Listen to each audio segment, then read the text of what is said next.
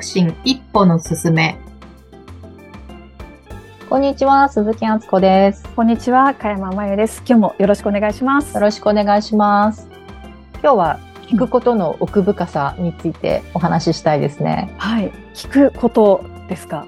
そうです。あの、まあ、今スクールもやってるので、いろいろな視点でこの聞くっていうことを結構分解して、あの自分たちも改めて学習してるんですけれども、まあ、そういったスクールでの話だけでなく、日常でもこの聞くっていうことが、まあ、結構なんかあ奥深いことだなって思うことがありまして。え、もう毎日当たり前にこういろんな場面で聞くってことしてますよね、私たちは。そうなんですよね。なので、こう聞くってこう、すごく簡単なことのように思えるんですけど、はい。なんかやっぱりこう、ポイントがあるというか、うんうんその人のこう気持ちや感情にも目を向けていくと、まあ、いろんなこう聞く、聞いてもらえているみたいなシーンがあるなということをつくづく感じてます。例えばなんですけど、最近聞いたあの、友人との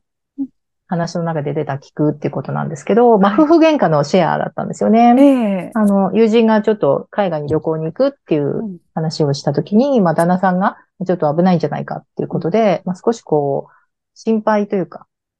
あの、彼女を気遣っていろいろこう言ってきてくれた言葉に対して、まあ、そんなことないわよって、もうコロナも終わったし、大丈夫よってこう、応戦して、応戦っていうか受け答えしてたら、すごく怒り出しちゃった。ええあこんなに心配してるのにっていうとこそうそうろですかそう。なんだでこんな危険なね、ところに君は行こうとしてるんだ、みたいな感じで、すごい、こう、あの、エキサイトしてっちゃって。はい。で、まあ、ね、こっちも、そんなね、ひどい状態なわけないじゃん、向こうにいる人も大丈夫だって言ってるし、みたいにして受け答えてていくと、すごい怒り出しちゃったんだけど、まあ、ある日、まあ、そんだけ心配してくれてるのねって、ありがとうって返したら、すごくこう、トーンダウンして、そうかそうか、僕の気持ちを分かってくれたのかっていうところで、なんか、うん。だいぶトーンダウンして、まあ、ええ穏やかに旅行に行くことができましたっていうお話だったんですけど、うん。なんかその話、自分の話で、あの、活かせないようにしようっていうことではなくうん、その心配してる気持ちをまず受け取ってもらうことで、まあ聞いてもら、ね、旦那さんの方も聞いてもらえたって、納得感が生まれて、いい対話にその後はなるっていうシーンをシェアいただいたんですけど、ね、なかなかこう話しているこの内容のそのものに反応し合っちゃうと、まあ結構エキサイトで喧嘩になってしまったり、なんでわからないんだ、みたいなことになるんですけど、一旦その言葉尻だけでも受け取るうんと、あ、聞いてもらえてるんだうんってなると収まっていくっていう。確かに。大事よねっていう。そうですね。受け止めて、え、でもこうなんだよって伝えるのか、いきなり、いや、でもこうだっていうふうに言うのかって全然、そうですね、うん違いますね。んなので意外とその受け止めるっていうことって結構大事なんだなってことを改めて気づかせてもらったエピソードですね。うんそっか、そこも、そうですね、聞くっていうところに、そうですね。えー、なんかなんとなくのこう会話、日常の会話の中でそういった場面って、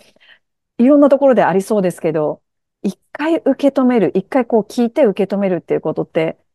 できてるか、で、できてないから、その後の展開がこう、なんだろう、険悪になるってことって、確かにありますね。ありますね。反応、つい反応しちゃう。はい。ね、反応し合うコミュニケーションに慣れていると、本当に振り回されちゃって、本当はこういう話とかこういう、ね、やりとりしたかったわけじゃないのになっていうところに、こう、流されて行き着くみたいなことが、まあ、結構ね、日常でも多いですよね。うん。なんか特に身内だとそれやりがちな気がします、私。うん、そんなことないですか？そういう傾向ってあったりしませんか？ありますね。ううんん、あります、あります。いや、そんなこと分かってるよ、みたいなうんことを、なんかそうですね、心配してくれたりとか、そうそう、もう、当たり前じゃん、みたいな、こういうふうに言い返してしまう時があるけど、一回受け止めて、あ、そうだよね。で、これは分かってるんだけど、っていう、こう、受け止めがあるかどうかで、その身内も、気持ちの、なんでしょうか、こう、ね、持ってき方が変わっていくというか。ありますね。うんまあ、あと、こう、反応するっていう言葉から、こう、影響するってっていう言葉にこう置き換えると、こう、言葉、この声に発してね、あの、言葉として出す以外にも、相手に伝わっちゃうものがあるなっていうのが、私はこう、息子がこう、就活をするタイミングで、就活やめて、一旦やめて、まあギャップ入れじゃないんですけど、まあ一旦こう自分のやりたいことに向かいたいから就活やめるわって、こう大学4年の時に報告の電話をもらった時に、なんかこう一瞬打ってためたというか、あっていう驚く感じが自分の中に反応として出ちゃったら、その一瞬の隙間の、なんていうんですかね、な、私の反応を向こうは受け取って、あなんかこう、私にはネガティブななんか感情が出て、出てるのかなっていう、言葉では、あ、いいんじゃないって言ったんですけど、うん、言葉のよりもそっちの心意的なものをか、相手が解釈、受け取って、なんかちょっと、うん、良くないのかな、みたいなことを、あの、その後感じてたので、わざわざ会いに行って修正しに行くっていう活動をちょっとしたのを今思い出しました。うん、電話のその一瞬でそうそうそう、そうなんですよ。そうなんですね。なので、あ、ちょっとなんかまずいものを彼は受け取ってるんじゃないかと思って。うん、ね、その息子さんのその選択って、親だったらちょっとびっくりはしますもんね。そうなんですけどね。まあでも好きにしてって思ってるから、好きにしてって言ったんですけど、うん、あ、なんかこう、ま、お母さん的にはなんかいろいろありそうだみたいなことが受け取られてしまって。で彼のその人生にね、変に影響させたくないから、うん、いや、なんかこっちはそんな意図は全然ないんだよっていうのを、こう、面と向かってわざわざとこう、修正しに行ったという、コストがかかってしまったっていうのはあるんですけど、聞く、聞くっていうか伝えるも聞くも難しいなっていう話ですね。そうですね。あでもなんか息子さんとしてはなんかこう、なんとなくのモヤモヤみたいなものが、あの、あすこさんが直接話してくれたことで、こう、すっきりあ、この選択、そうそう。うん、応援してくれてるんだって思えたのは、すごく心強かったんじゃないかなって、そうなんですよ。うんね、うん、そう思うと本当にこう、普段何気なくやってるんですけれども、はい、ね、意図していても、やっぱりその反応し合う、お互いが受け取り合うものがあるから、うん、なんかやっぱりとても面白いというか興味深いですよね。そうですね。うんうん、なんかこう話すとか聞くってこう、もう日常的にやっているから、そこに、何でしょうか、これはちゃんと言えてるんだろうかとか、これはちゃんと聞けてるんだろうかみたいなことをこう、常日頃考えて話したりっていうことをしてない、こう日常的なところ、あ何か例えば講座をしますとか講演しますとかって時だとまた違うんですけど、こう日常的な会話の中でとかって、ぱこう当たり前にやりすぎている、なんか自分の無意識でもうこれで聞いてるもんだっていうふうに思っちゃってるとこってありますね。ありますね。うん、ね本当そう。で、スクールをしていても、聞くって段階があるなっていうのをすごくこう、段階ですか？そうなんですよ。で、聞くっていう、その、何を目指すのかっていう状態が、うん、そもそもなんかこう、明確になってないまま、結構皆さん学ばれてるなっていうのが、分かったというか感じているところですね。えー、うん、えー、っていうのは具体的にどういうことですか、まあ、今ちょっとコラムも書いてるんですけれども、えー、まあ、聞くって、あの、そもそもこう、音が耳に接触して、うん、まあ、単にこう、自然に聞こえてるっていう状態から、うん私たちみたいなコーチングとか、こうね、聞くっていうことを専門職としていこうという人は、意識、意識して聞く。相手がね、こう、話そうとしていることを、こう、自らが意識を持って聞きに行くっていうところで、まあ、自然に、こう、反応、応答ですよね。相槌を打ったり、相手の言葉をオウム返しで伝えたり、よ、より話をしやすいように促進していくっていうことが生まれる。まあ、これが割と、うん、カウンセリング的に、まあ、相手の話をこう、たくさん話してもらいやすいように、まあ、関わるってアプローチですけど、はい、次の段階に行くと、どうですかね。相手が言っている言葉を自分の解釈で受け取って、うん、自分の関心ごとでこう聞いていく。うん、これは割とどうですかね。お医者さんとか、問診するとか、あとインタビューするなんかも、そこに入るそうですね。うんで。さらに私たちのような仕事だと、相手の言葉だけじゃなくて真意ですね。言わんとしてることと言えてることにはこう誤差があるので、言わんとしていることって何だろうかっていうことの真意をこう、汲み取ろうとするっていうところと、相手が関心を持っている方向ってどこなんだろうかっていうことで、自分の関心事じゃなくて、相手が言わんとしていることと相手の関心のあることに向かって、こう、聞いていく。で、さらにこう目指していただきたいのは、相手の可能性が開いていく状態っていうことに対する仮説を持ちながら、相手が表現していることを聞き、相手の真意を汲み取り、相手の関心のある方向に向かって、一緒にこう探索していくような感じで聞いていくっていうところを目指してほしいんですけど、なかなかね、結構難しい。割とこう自分の解釈で受け取って、自分の気になることを聞く。あるいはまあそこまでもいかずに、相手の話をうんうんって聞いて、まあ質問も繰り出せない。みたいな、割と初学者だとここら辺ですかね。ええー、その最終段階ってめちゃくちゃ深いですね。そうなんですよね。だからこそ楽しい、楽しい、楽しい仕事だなってつくづく思うんですけど。なんかその相手を、の可能性を広げるとか、もっとその方が気づいていないところまで何かこちらの、こう、なんだろう、声掛けとかで発見してもらえるっていうところまでいけたら、すごい、すごいなと思うんですけど、そこのまでの聞くっていうところができる方ってもうなかなかいないのかなって。ね、そうなんですよ。だから私たちのスクールでも、その相手の喋っている文言を自分が無意識にどのように捉えているのかっていうことを振り返る時間すごくとってますし、うん、さらにそれに対、その受け取ったことを踏まえて自分がどのような意図を持ってこの応答や質問をしているのかっていうことの意図をね、あの、ツリーのように 自分でこう作っていただいてるんですよね。なのでまあ、意図のツリーっていうか、まあ自分の視点を増やすっていうことをすごくしてもらってますよね。その、なんでしょうか、こう、聞いてもらう、その聞く側の器とか経験とかによって、全然、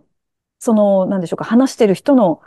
可能性をどこまでこう広げられるかっていうのも全然違いますよね。全然違いますね。なので、ね、まあ一番はやっぱ自分が無意識にしてしまってる反応に気づけているっていうこともすごく大事ですし、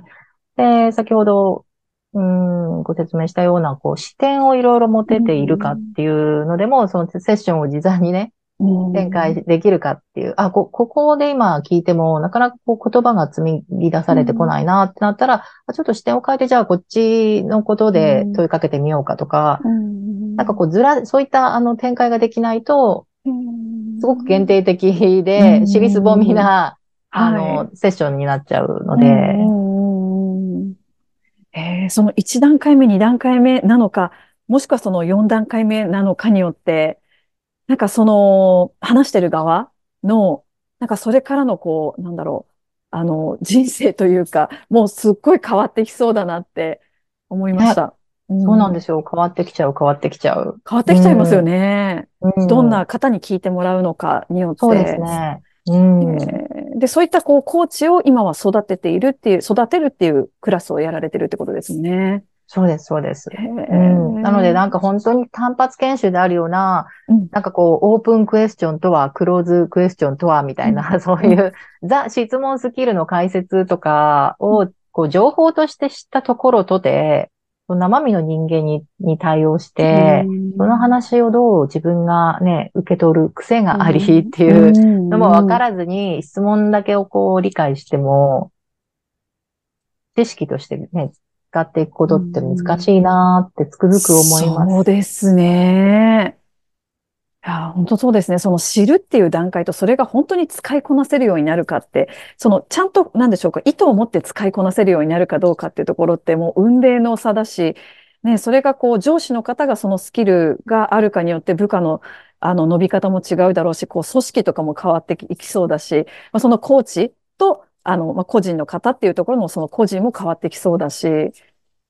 え、なんかこう、すごい、すごいですね。いや、それが使いこなせるようになったら、